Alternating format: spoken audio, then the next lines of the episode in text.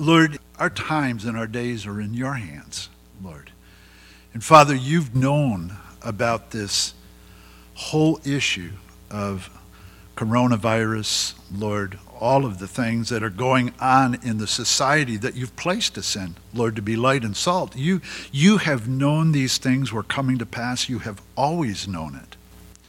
And Father, I believe you've prepared us for it. Lord, I pray that your grace, uh, in, in a sense, would become effectually powerful in our life in these days. And Lord, we would see beyond the logic and the reason of man.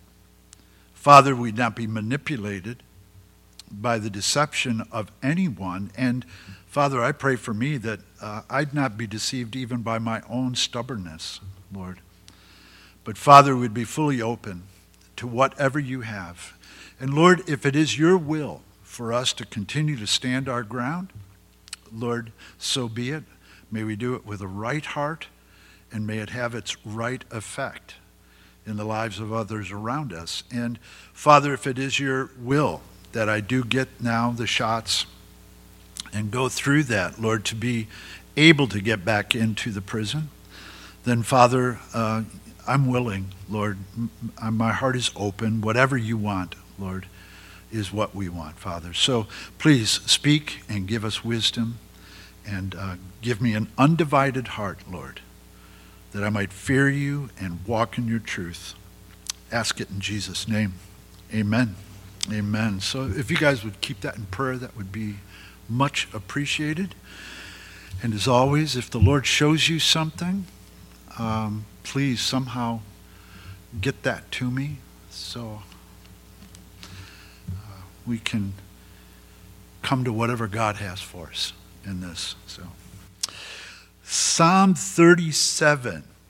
There's sort of a reason I wanted to get into Psalm 37, and if you'll turn with me to uh, Psalm 37, beginning in verse 25, it's sort of the theme of this psalm. And uh, uh, I guess now at you know 71 years of age, I'm, I'm old enough to consider myself uh, one of the real elders in the church. And David is writing this, and, and you have to think about that. David is writing this, and obviously uh, he comes right out and says, I have been young, now I'm old. So he's, he's writing this at a time in his life when uh, his hair has turned, you know, gray, and uh, there's wrinkles where there used to be muscles, and uh, you know, he's, he's an old man now. And we know that in the end of his days, his, his health was running down. He was getting weaker physically. They even would have uh, a young lady that would come and uh, nurse him along and keep his body warm so that they could keep him alive and, and he would be sustained. And, uh, you know, a lot of people, as, as we get older, they tend to write us off especially in our culture, a culture of you throw away everything. You use it until it's worn out and then you toss it out. You know, you're done. In the church, it should not be that way. One of the great treasures of the church should be those who have walked with the Lord for a long time. They should be a treasure. Uh, they should be someone that we look up to and that we go to for, for godly advice, for biblical advice and uh, we ought to look to their lives and, and look to them to pray for us, pray with us, and encourage us as we make decisions that they have already in their life made decisions about. And, and learn from their mistakes, learn from their successes. And, and that's where David is here. You know, he says, I, I've been young and now I am old, and there are things that I have learned, is, is sort of the purpose of this psalm. One of them is uh, right in the end of that verse. He says, Yet I have not seen the righteous forsaken, nor his descendants begging bread. And uh, one of the lessons that David had learned is that, you know, there's never really a reason for anyone who has truly followed the Lord to look back over their lives and, and say, Man, I wish I hadn't done that. You know, he, he looks back over his life and he has to remark that God has been faithful. God has been faithful. He's kept every promise. He has always been present. He has always sustained his servants through every situation and in every need. And, and that should be something that we can do, especially for the younger generation coming up. One of the things that has been a common theme of almost every conversation we have had with nearly every person since we've been back here this week and visiting with many people is uh, a concern for the young people in the church, and that the young people are kind of walking away from the church or at least holding the truth at arm's length. And uh, part of the reason for that is the young people, they, they, they want to see the reality of what we claim to believe in. And they want it to be more than talk, and they want it to be more than just something that, that we agree about when we're together on Sunday nights or midweek or whenever it is. But it has to be something that really governs our life throughout the day, whether we're at work, at home, at school, whatever, whatever our lot in life is. They need to see it there and, and they want to see the fruit of it. They want to know whether it really works. Because let's face it, we live in a culture where media is so huge and information is just coming at us a million miles a minute, you know, and there's all kinds of things being said, all kinds of things being claimed. And even if you and I are not listening to all of that, our kids are being inundated with it. Our grandkids are being inundated with it. And they are looking at it and they're going, okay, what's true? What can I really stake my claim in? What can I really settle down on and know for a fact that it's going to carry me into a life that's worth living? And, and God bless them for that. They ought to. You know, we're, we're to know what we believe and why we believe in it. And, and part of the way we come to that is through the personal living testimony of people who have, who have walked the path for a while. And they've walked it and, and they've, they've stumbled, they've fallen, they've experienced the chastisement of the Lord, they've experienced the, the, uh, uh, the comfort of the Lord, the healing of the Lord, the wisdom of the Lord. They've, they've learned all of those things. And uh, I'm still learning things. And, and I still have someone that I look to in my life to, to be that person who can say to me, hey, Jeff, you know what? I, I was young, but now I'm old. And this is what I've learned. And that's my pastor, Pastor Bill. I, I look to him, I talk to him, I ask him questions about life, about, about the Lord, about the Bible, about, about how do we make this become a reality for people to look at and see the fruit of it and be attracted to Christ as a result of it. And, and we all need to do that. And, and we have the benefit here in Psalm 37, I think, of David, you know. And, and think about his life. Think about what David has been through. If anybody has the right to kind of sit back and say, hey, kid, you know, come here. Let me tell you a few things about life. It's David. I mean, just for a moment, just kind of let your mind pass over the life of David. Right? We know he was the youngest son of Jesse. We know that he wasn't the favorite son of Jesse. Can you imagine growing up in a home? Not that you're not loved, but you know you're not the favorite. You're the one, in fact, that gets the assignment of taking care of the family flock of sheep. What does that tell you? You're going to be away from home a lot.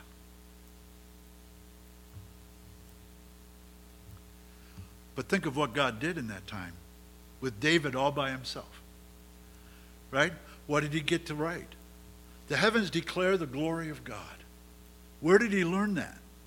At night, out guarding his father's flocks, all alone and have nothing to do but just look up and marvel at God's creation. And in it, God spoke to him. And God revealed his glory to David through that experience. Right? Wisdom, He's growing. We know later on that during that time he also learned lessons about integrity and bravery, right? When, when he was going to go fight Goliath, remember? Saul said, Well, yeah, okay, you can go out. You're just a kid, but you can go out, I guess. And here's my armor and everything. Go out and have at it, you know. And, and, and David has to refuse the armor. And, and he says, Listen, I've already fought against the lion and the bear. What does that tell you about David? There's nowhere else in the scripture that that's mentioned. David, as a young man, guarding a flock of sheep for a man who didn't respect him, for brothers who didn't love him, he cared enough and had enough integrity that when a lion and a bear attacked that flock, David, rather than saying, Who's going to know? Let them take a sheep stood up and fought off the lion and the bear. No one knew. But God knew. God was watching. And David learned at an early age about making hard decisions, not because he would gain approval from people, but because it was the right thing to do before God. Right? Integrity. Depth starts getting developed in a person's life then. That was David. And now he's old. And he's got things to teach us. How about even the issue about the armor? David's faith is growing as a young man. His faith. Remember the proclamation he made? Who is this uncircumcised Philistine that he would dare stand against the Lord God of Israel? That's a man of faith. And it wasn't a faith that was just a common faith. Oh, yeah, I believe in God. I believe in God. No, this was a faith that drove him to a certain action. I'll go out and fight him. Well, here, put on my armor. No, sir. I'm not going to put on anything that would take away from the glory of God giving me the victory. Not your armor, not the armor of the world, the wisdom of the world, the provision of the world. I'm going out with nothing but what I've always had, what God has always given to me a slingshot and a few stones. And if God doesn't deliver me with that, then God's not going to deliver me. But if God is going to deliver me, that's all I'm going to have, and God is going to get all the glory for it. Those are deep lessons that some of us, even at our age, are still learning. Isn't it true? It's true, isn't it? I mean, the old hymn said, To God be the glory, great things he has done. And we all go, Yeah, praise the Lord, amen, brother. But we don't live as if, as if we really believe that. You know, we still want to put on the armor of the world. And we want the wisdom of the world. And God has said all along listen, you're not a part of that. You're to be separate. Come out from amongst them and be separate, says the Lord. Don't do things the way they would do those things. Don't do the things that they do. Don't think the way they think. Don't give in to the emotional drives that they have. Be separate and live a glorious life. And Jesus knew it was not going to be easy for us. He said, if they hated me, they're going to hate you. If they reject me, they're going to reject you to, to the degree that you do deny yourself and take up your cross and follow me, they're going to reject you too. And anybody that's been here for any length of time has heard me say this a million times. If you're concerned about the world's opinion of you, you cannot serve Jesus Christ. You just can't. You you will always be double minded. And because of that double mindedness, you will be ineffective. It's not that God doesn't want to use you, you're not letting Him.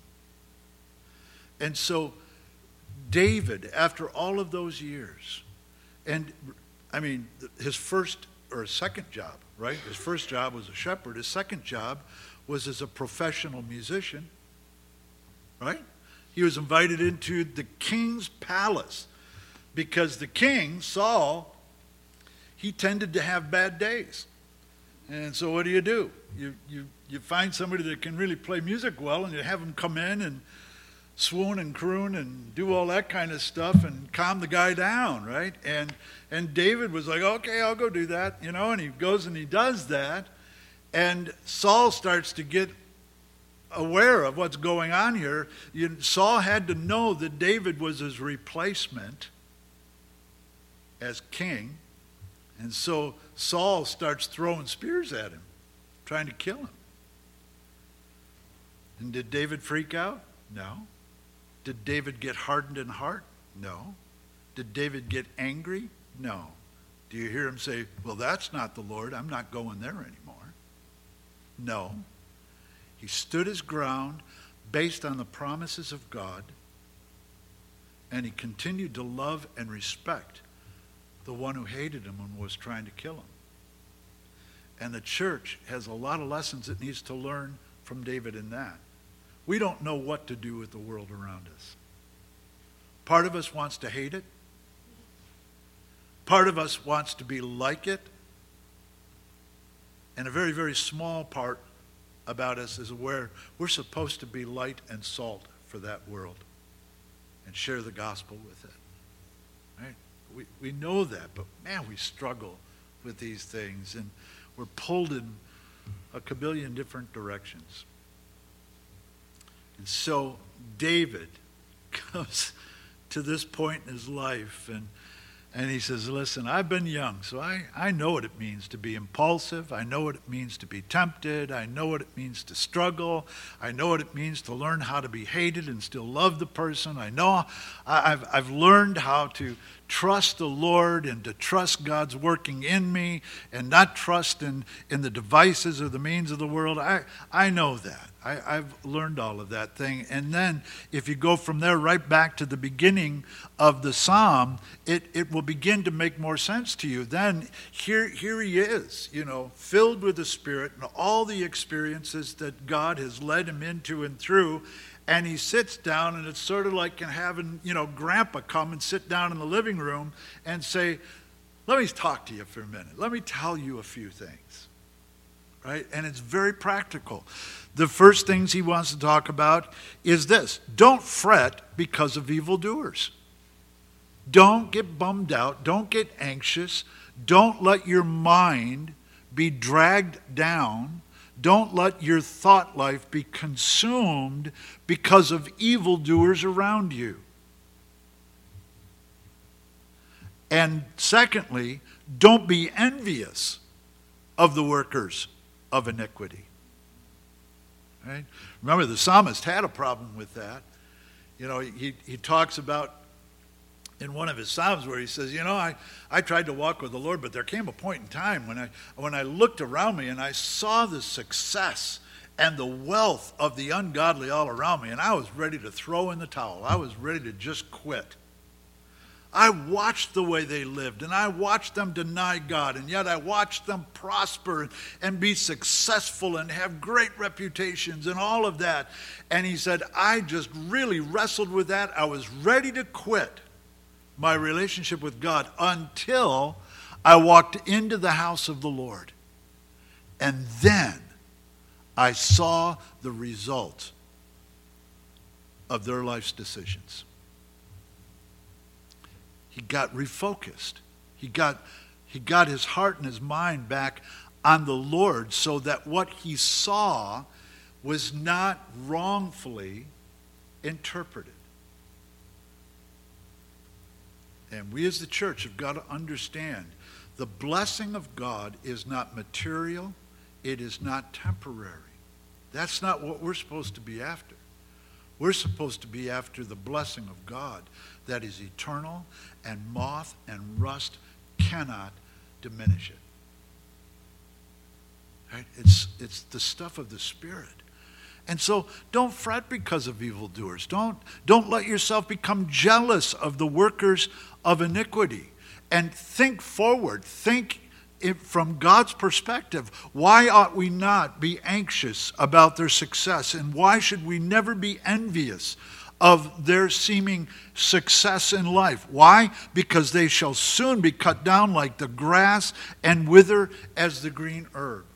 And, church, one thing I would absolutely beg you not to give up on and to never dismiss is the teaching in the Bible about the imminent return of Jesus Christ. Because as soon as we lose sight that Jesus could come back before we finish here tonight,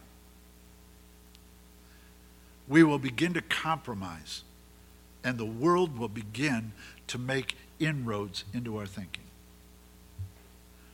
One of the great things about the imminent return of Jesus as a biblical doctrine is how it encourages us to holiness. To make sure we're not giving in in the slightest way to the temptations of this world.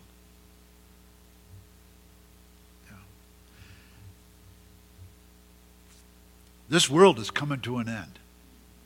It's going to go up in smoke. COVID is not going to be the end of it. God is going to bring it to an end. And He's going to burn it all up and replace it with a new heaven and a new earth, wherein is going to dwell righteousness. And in that new world, we will rule and reign with Jesus Christ if we are born again of his Spirit. Are you born again? Are you daily seeking to be filled and controlled by the very Spirit of Jesus Christ? Are you coming out of the world? I'm not asking you, are you out of it? Because none of us are. You know, I still love food. I love sweets. I still, I can't even tell you that I battle with it. I just surrender to it every day, you know, and then feel ashamed. but are you gaining victory over your greatest enemy? I will, I will, I want, I want. Are you getting victory over that more and more every day? And wherever you fail, that's where you trust in the grace of God. The blood of Jesus Christ will cleanse you from all unrighteousness as you simply confess your sin. And as you struggle, remember 1 John chapter 2, we have an advocate in heaven who stands between us and a holy, perfect God. And he, he intercedes for us. He intervenes for us. Father, I know, I know Jeff is a knucklehead. I know Jeff just gives into the flesh. I know Jeff can be stubborn, but you know what? I, I died for him, Father. My blood is on him. My spirit has sealed him. Forgive him. And never think that that's an argument that Jesus and his Father have to have. It is God the Father's delight to forgive you and accept you. It's his delight. Wrath, the Bible tells us, is God's strange work. That's not something that comes natural to him. Loving you, forgiving you, accepting you, blessing you, being with you, keeping his promises to you. That's what's natural to God the Father. That's who he is. That's why Jesus came. So this God that we cannot see was a God that we finally could see. Think about Jesus. How did he respond to unbelief? He wept. How did he respond to being falsely accused? He forgave. How did he respond when people spoke evil of him? He just got silent, went away, and prayed. And Jesus is the same yesterday, today, forever, right? He, he's never going to change. And so we, we can take great comfort in that. So don't fret and don't envy evildoers and workers of iniquity. Uh, their judgment is coming. Their judgment is coming. And your reward is coming. Your reward is coming. So David goes on. In fact, he says, Listen, here's what I've learned. Here's what I've learned. Don't, don't fret because of evildoers and don't get jealous of them. But positively, do four, five different things. First, trust in the Lord, verse 3. Verse 4, delight yourself also in the Lord. Third thing is in verse 5, commit your way to the Lord. Fourth thing is in verse 7, rest in the Lord. The fifth thing is also in verse 7, wait patiently for him. And then it's like a parenthesis. He couples it in uh, at the end of verse 7 by saying again, don't fret because of him who prospers in his way. Don't be envious of him. Don't attempt to imitate his life. Don't become jealous of his success and his prosperity. Understand what's coming to that person who rejects Jesus Christ and makes fun of your faith. They're going to suffer an eternity separated from God. Jesus attempted to put it in words for us so that we could at least begin to comprehend what that would be like. He said there's going to be weeping and gnashing of teeth. Just this incredible anguish that is never going to come to an end. That's for them who reject the Lord. For you, who don't fret because of them, are not envious of them, but trust in the Lord and delight yourself also in the Lord and commit your way to the Lord and rest in the finished work of the Lord and the promises that He's made to sustain you. What did He promise? The good work that I've begun in you, I'm going to be faithful to complete it. He says, One day I'm going to present you faultless before the throne of my Father in heaven. Rest in that. Yeah, but don't I have to do something? What about my failure? What about what, what about my sin? What, what about all the times that I have failed? What, what about the times I haven't prayed and I haven't been reading the word and I haven't been going to church? Or what about all of those times that I've slipped up and messed up? There is nothing conditional in here, is there? No, these are just flat out commands. And really, they're more than commands, they're invitations.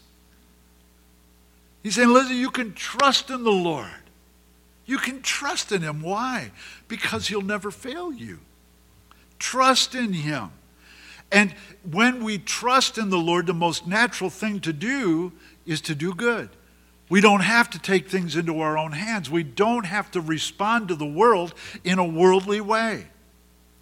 And in fact, we'll find ourselves dwelling in the land and feeding on his faithfulness. We'll dwell in that place of, of just peace. We'll dwell in that place of certainty. We'll dwell in that place. We, we know we're right where God wants us to be, and, and we will feed on his faithfulness. Listen, many of us, we struggle with this, and this is where we fail we think that dwelling in the will of God is dependent on our faithfulness. It is not.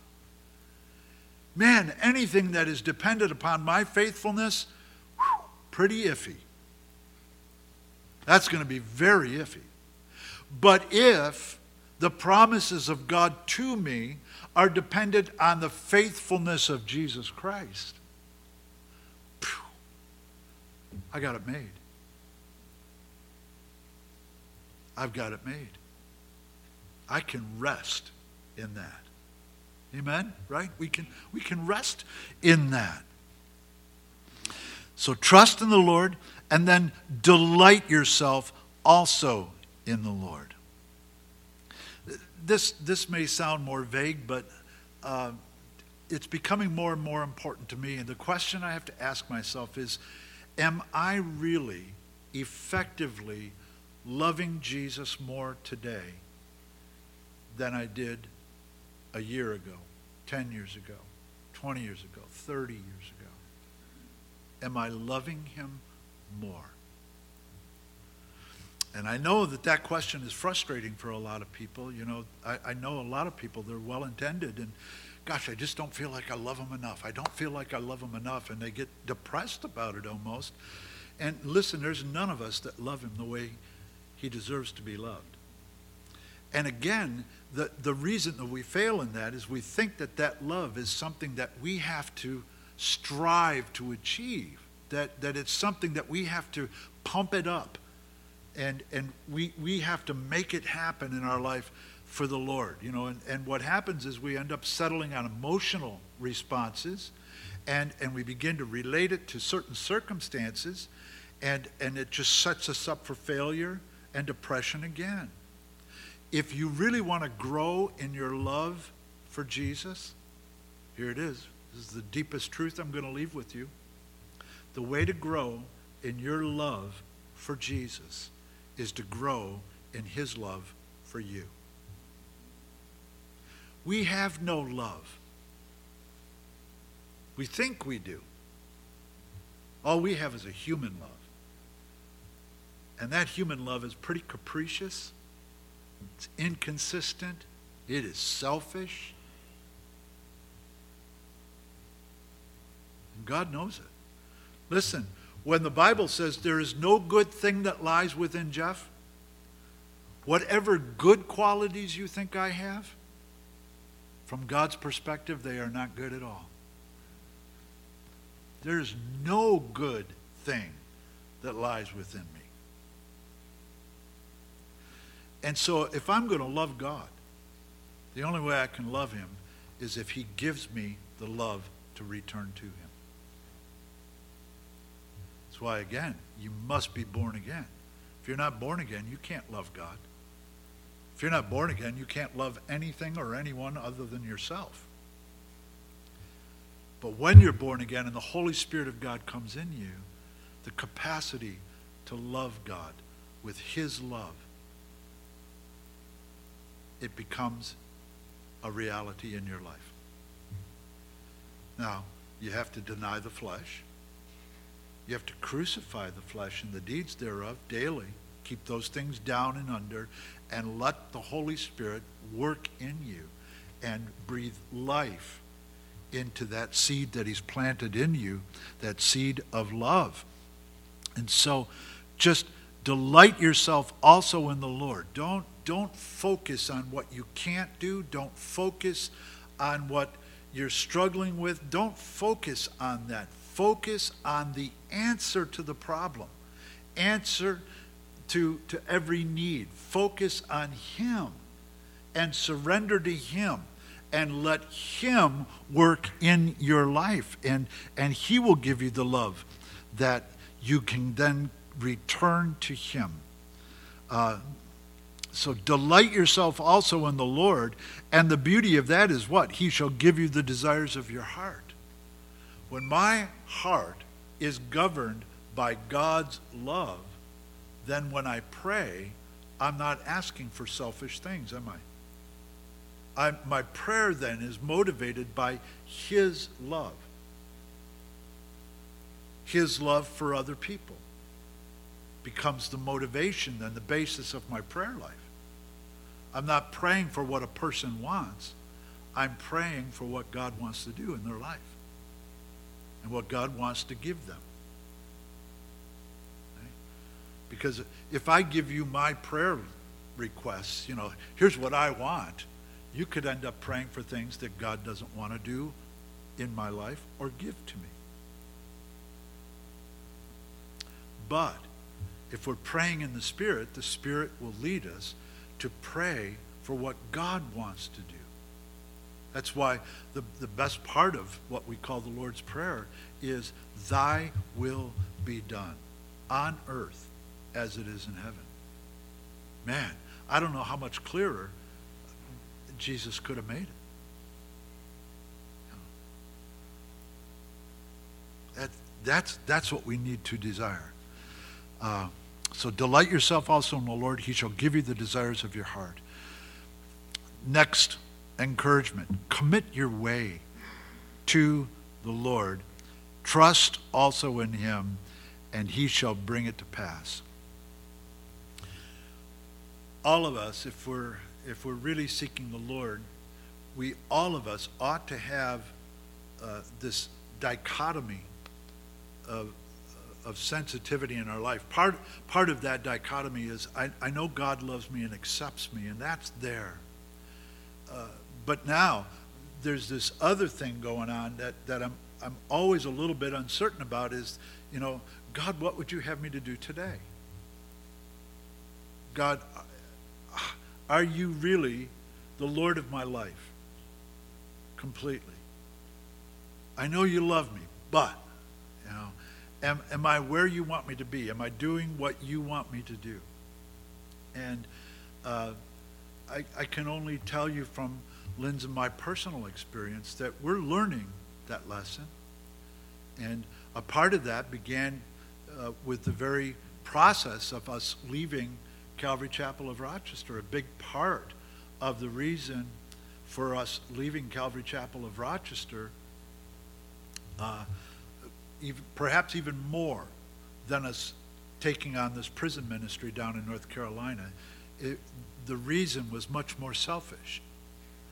And the, the reason was that I needed a fresh challenge. We could have stayed here. This would have been what a blessing to just hang out with you folks, you know, and, until the rapture. Oh my goodness. that had been a life to, to envy. But we became aware that was not the life that God wanted for us. And I was getting lazy in it, spiritually. And I needed a good spiritual kick in the backside. And so, okay, God, whatever you want. Sell your house, pack up your bags, and move. How much time have I got? When did I tell you to do it? Now. There's your answer. Do it now. That's why it was so quick. When, when the Lord does speak to you, don't put it off and don't try to be polite and careful about, about everything else. When, when God speaks and says, This is what I have for you, then get to it because delayed obedience is disobedience. Obey him right now and just get at it. Don't, don't wait for conditions or approvals or other people's feelings because whatever we put in that, well, I'll wait until, whatever that is, that becomes more important to us than God. That becomes an idol. And you've got to get rid of that. It's just, Lord, whatever you have. We're here. We're ready to go. And we went. And, and now, I mean, we miss people, but we are so happy that we went. Has life been perfect? Far from it. It's been filled with challenges. But the beauty of it is, with every challenge, there is a fresh and greater revelation of who our Lord Jesus is. And our, our relationship with him now is sweeter and fuller than it has ever been. Ever been. And I just, I would encourage you, if the Lord is challenging you in any way, don't put it off. Don't worry about what anyone else says or how anyone else is going to feel about it. You obey God and leave the consequences of that to God. God knows what he's doing. he absolutely knows what he's doing. And you can absolutely trust him. So commit your way to him. Just commit it to him. Trust in him. Whatever your need, he'll bring it to pass. And notice verse 6, great promise. He shall bring forth your righteousness as the light. When you surrender to God and you just let him take you wherever he wants and do with you whatever he wants, he places his righteousness on display in your life and through your life, and people see it. There's just a sense of you're right where you belong. It was amazing to us how quickly the people that we were able to minister to down in North Carolina, how quickly they came to this place of every time Lynn and I would go somewhere, you're coming back, aren't you? Be- because of because of what God was doing through us that they were absorbing. And they were taking it in and they were growing in their own faith as a result of it. And God will do that same thing with you. It's, it's, it's, it's not something unique, or it shouldn't be. It should be just commonplace. God wants to use your life, and your life is of tremendous value in the hands of God if you'll just surrender to Him. And you don't know whose life out there you are going to impact or how the Lord is going to use you. You have no way of knowing it right now, and that's the beauty of it. Don't attempt to analyze it and figure it all out and outline it and put it down in a schedule of any sort.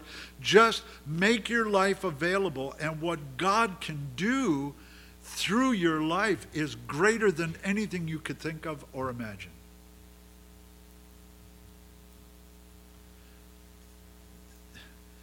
And not because of us, but because how awesome is our God. If you put something in his hand and just say, you can do anything you want to with this, can you imagine what our God can do? Our God who spoke everything to, into existence, who holds everything together. Our God so holy, so pure, so powerful that he can even use the most the most devilish individual for his own glory and to suit his own purposes and lose nothing as a result of it. We, we serve an awesome, awesome God. Please, please give him an opportunity in your life to show you how awesome he is, what he can do. And then, verse 7 rest in him. Just rest in him. You don't have to prove anything to anyone. Just rest in the finished work of Jesus. Rest in his will for your life. Rest in his presence. And then wait patiently for him. Lynn and I have learned that lesson again. I guess we need to keep learning that lesson about waiting. I mean, it was over a year and a half ago. We were at the prison on a Sunday night, and that night we got the message don't come back tomorrow. We're shutting the prison down because of COVID. And we haven't been able to get back in since that time. I wish I could tell you that I have waited consistently, patiently but I, I have not. I'm, I'm learning that. And what is that? Is it just enduring it, you know, putting up with it and gritting your teeth and, okay, you know, someday I'll get back in there? No, it's, uh, you know, redeem the time. And we, we've discovered that, that, okay, we can't get back in the prisons. Okay, so Lord, what would you have us do? Well, here's what I'd have you do record a Sunday morning message for both prisons and pipe it into both prisons every single week. Okay, we can do that. Uh, take the, the drug and alcohol program and turn it into a correspondence course and, and just do that. Okay, we'll do that. What else would you have us do? Get involved at the church in, in Chapel Hill. Uh, you know, get involved with the ladies' ministry. Get, get involved by opening your home and inviting people in. Get involved by inviting neighbors to come to church. And we're discovering it's amazing how easy that is. Quit being afraid of your neighbors. They are frightened. They're scared. We live in scary times. And the only place they're going to find peace and joy and purpose and answers is in the place where the Word of God is held in high esteem. Invite them to come. Invite them to come.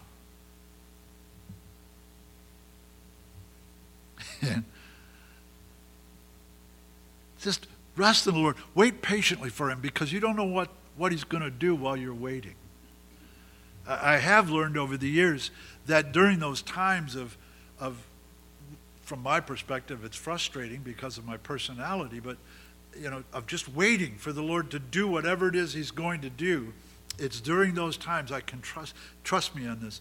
Those are the times when He is really digging deep. When you think that He's doing nothing, that He's not hearing you, that that nothing is happening. Oh, that's when He's doing His deepest work. Just hang in there and wait. Just wait. Because he's doing a deep work. And the deeper the work you allow him to do in you, the greater the work that he can do through you when it's over with. It's like when you look at a high rise, a great big huge skyscraper, something like that.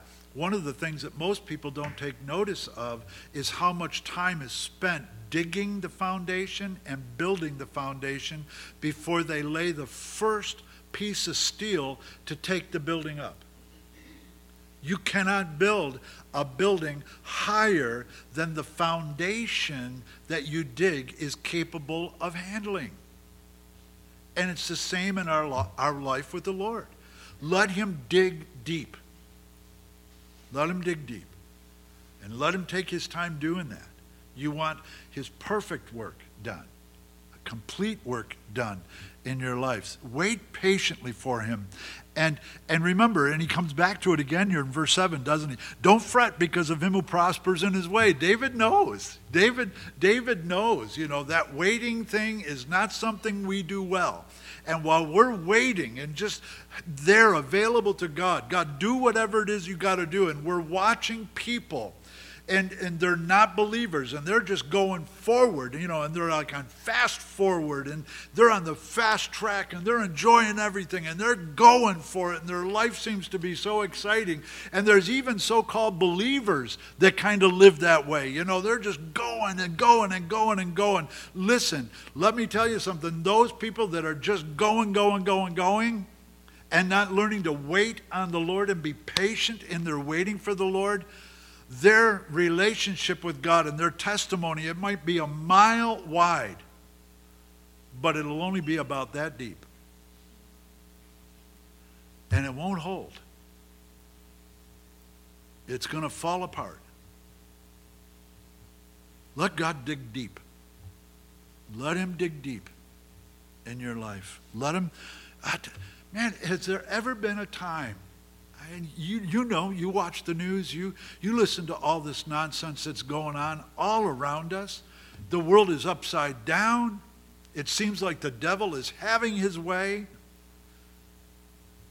The church is being ridiculed. Individual believers are being ridiculed, challenged for their faith. Is, there ever a time that you can think of it, or in, in your own lifetime, has there ever been a time when it's been more important for you as an individual believer to let God really dig deep? Some people think it's too hard to be a Christian right now. It's never been easy to be a Christian. Being a Christian is a miracle all that the Bible tells us to do is to work out our salvation with fear and trembling. Why? Because it's God who works in us to will and then to do of his good pleasure. It always begins with him. And then we react, we respond, we work it out. We figure out how to take what God has done in us and put it on display and make it available to people around us in the church and outside the church. But let him have that work done and be patient with it, but be committed because we are living in dark days. It is my personal conviction that Jesus is coming back really soon. We are, if, if we've lived in the last days, we are living in the end of the end of the end of days. there, there really is, and you've heard me say it before, there really is no prophecy left to be fulfilled before Jesus comes back for his bride, the church. To my knowledge, there isn't one prophecy that is yet to be fulfilled. After he comes back for his bride, the church, there are many prophecies that will be fulfilled. And we'll watch that from glory. But are you ready for Jesus to come back? Are you longing for Jesus to come back? Or are there other things that you long for as much, maybe even more? Oh, Lord, help us love you. Right? Help us love you, Lord. I love that, that guy, you know. Lord, I believe, but help my unbelief. What an honest man. I know I should trust you, but I don't always. So rest in him, wait patiently, don't fret. Because of the man who brings wicked schemes to pass, guard your heart, cease from anger. Don't let anger overtake you. Anger will always destroy reason. When you let those passions rise, it keeps you from thinking as God would have you think. And forsake wrath. Get rid of that idea that as soon as the opportunity comes, you are going to get even. Get rid of it. Aren't you glad Jesus didn't live that way? I mean, while he's hanging on the cross, he prays, Father, forgive them. They don't know what they're doing. Man, that's powerful stuff, isn't it? I mean, that's super, superhuman stuff. And again, he says it don't fret. Do you think there's a message in this psalm? Chill out, baby, you know? Relax. Kick back, let God. Devote yourself to Him. Let Him have His way with you. And then just respond to what He does in you. And again, He reminds us, verse 9 For evildoers shall be cut off. I mean, there, there is going to be a judgment. Things, the way they are now, the status quo, is not going to go on forever. There is coming an end to it. And the righteous are going to be accepted into glory. And the only ones who are righteous are the ones who have said, I'm not righteous. God, I need your righteousness. I place my faith in Jesus Christ. And God gives us the very righteousness of Christ. It's a gift, it's not of yourselves, lest any man should boast. And then there are those who reject the need to receive the very righteousness of God through faith in Christ.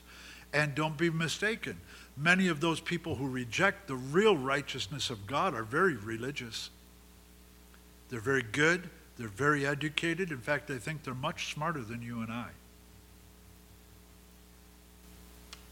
You know, they, they are the ones that put out there the ideas of we need to do something to control the population of the world.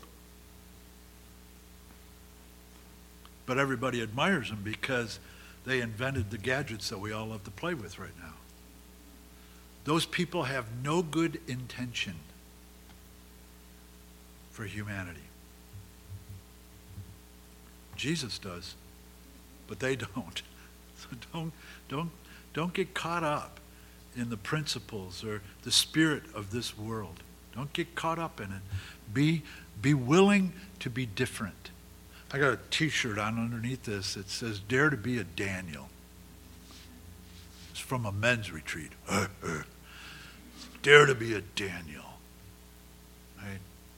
Daniel said, "I'm not. I'm not going to eat what the world eats. I'm not going to dress the way the world dresses. I'm not going to act the way the world acts. You can throw me in prison. I don't really care. I'm going to do what God tells me to do." And man, how God honored him, huh? Became one of the most powerful men on the earth and never compromised. It can be done. And in these last days, more and more of us really need to commit ourselves to that and go for it. Uh, don't fret, it only causes harm. Evildoers are going to be cut off. Those who wait on the Lord shall inherit the earth. What's that mean? We alone are going to be the ones to enter into the kingdom. When Jesus returns and he rules and reigns on the earth, who's ruling and reigning with him? Believers. We will be ruling and reigning with him. Yet a little while, and the wicked are not going to be around anymore. Judgment is coming. So, all of this nonsense you hear on the news, I don't care what political persuasion you are, but anybody that looks honestly at what's going on in our country has got to wonder who let the kids start to run the world? It's, it's insanity, isn't it? the decisions and the ways of things. Look at the world right now. Look at how the power has begun to centralize itself in one place in the world, just like the Bible said it would. Where's that power coming now to centralize?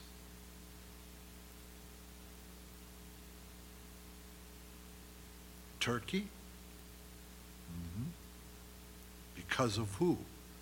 Russia? Iran? And who is the avowed enemy of those people? Who is it that they have worked endlessly to position themselves to destroy? Israel. What's the next great battle that the world is going to see? It's listed and spelled out for us in Ezekiel 38 and 39. And where does it begin? Where does it come out of? It comes out of Russia and down through Turkey and right on to the doorstep of Israel. Is Israel going to need the armament of the United States to defend itself? No. Ezekiel 38 and 39 tells us clearly that not even Israel is going to be able to defend itself against that onslaught. God says, I'm stepping in then. The big boys are going to start playing now. And God's going to defeat all of those armies. And Israel is going to be awakened to the reality of the Redeemer King that they rejected 2,000 years ago. And Paul writes what? All Israel will be saved. We're, we're just, we're living in times, I mean, who needs TV or movies anymore? Just watch what's going on around you, and we're seeing God's plan just unfolding and coming true. Just, oh, that we had eyes to see. It's happening right now. And if there's ever a time for the church to be prepared and to be excited, it's right now. Please, please, let's not play church anymore. Let's not be content with just showing up at church putting in our time for an hour and a half or two hours and then going back to our life. Let's, let's, let's not do that anymore you know, thankful during these days that people have been able to watch church from home. But you know what, folks? Are, they, are, are there people? Oh, folks, hi. But you know what? Come to church. You need to get off the couch and come to church. Yeah, but can I learn right here? Isn't this just as good? No. It's not. You need to come. Why? It's, it's not just for you, but somebody here needs you to minister to them, to pray for them, to, to cry with them, to comfort them. They need you to be here. And you know who else needs you to be here? The world that doesn't believe in the God that we believe in. They're watching all of these nutty people walk through the door in the mall with Bibles under their arms, and they come in with frowns on their face or whatever, and when they leave, they leave with a smile on their face, and they got to wonder what's going on inside there. And there's your opportunity to say, We met with Jesus. Jesus is alive. And he was here at Calvary Chapel of Rochester tonight. He spoke to us, he met with us. I came in, I had a need, and he met with me and he, and he touched me and he, and he met that need. I, I was hurting and he healed me. I was confused and he clarified some things for me. I was lost and now I, I found my way again. The world needs to see the church together. And I'm, I'm thankful for all that the electronics allow us to do, but folks, it's time to put that behind us and to press forward and gather. I, I would just love it if Pastor Rob called me this Sunday afternoon and said, Jeff, guess what? We couldn't fit everyone in the sanctuary this morning. Everybody came back. That would be awesome, wouldn't it? That would be awesome. Uh, verse 10 For yet a little while, and the wicked shall be no more. Indeed, I love this. You're going to carefully look for his place, but it shall be no more. And when God comes and cleans house, believe me, he's going to clean house every corner, under every chair. He's going to clean house. And all the ungodly are going to be eternally lost. You, a believer in Jesus, are right now eternally safe. You don't have to live in fear. Live in that victory and take that victory and let it drive you to being the light and the salt that God has caused you to be out in the world. The meek shall inherit the earth and shall delight themselves in the abundance of peace. We live in a time, that's, that's as far as we'll go. You guys can read the rest of this psalm on your own and be blessed by it. There's so much in it, it's, it's awesome. Uh, but I love that promise. Um, that the meek will inherit the earth and shall delight themselves in the abundance of peace. It challenges me in one way. Listen, if we're going to inherit the earth, why are we living here and now, you know, as if we need permission from the human authorities around us to exist? This doesn't belong to them anymore. Our king died to purchase it. It's His. And we're children of the King. It's ours. And I'm, I'm not into, you know, blab it and grab it and name it and claim it and all that business. I'm not suggesting that. But we have got to quit living as if we're on the losing team. We win because our king has won. And he's going to come back and he's going to stick his flag on this planet.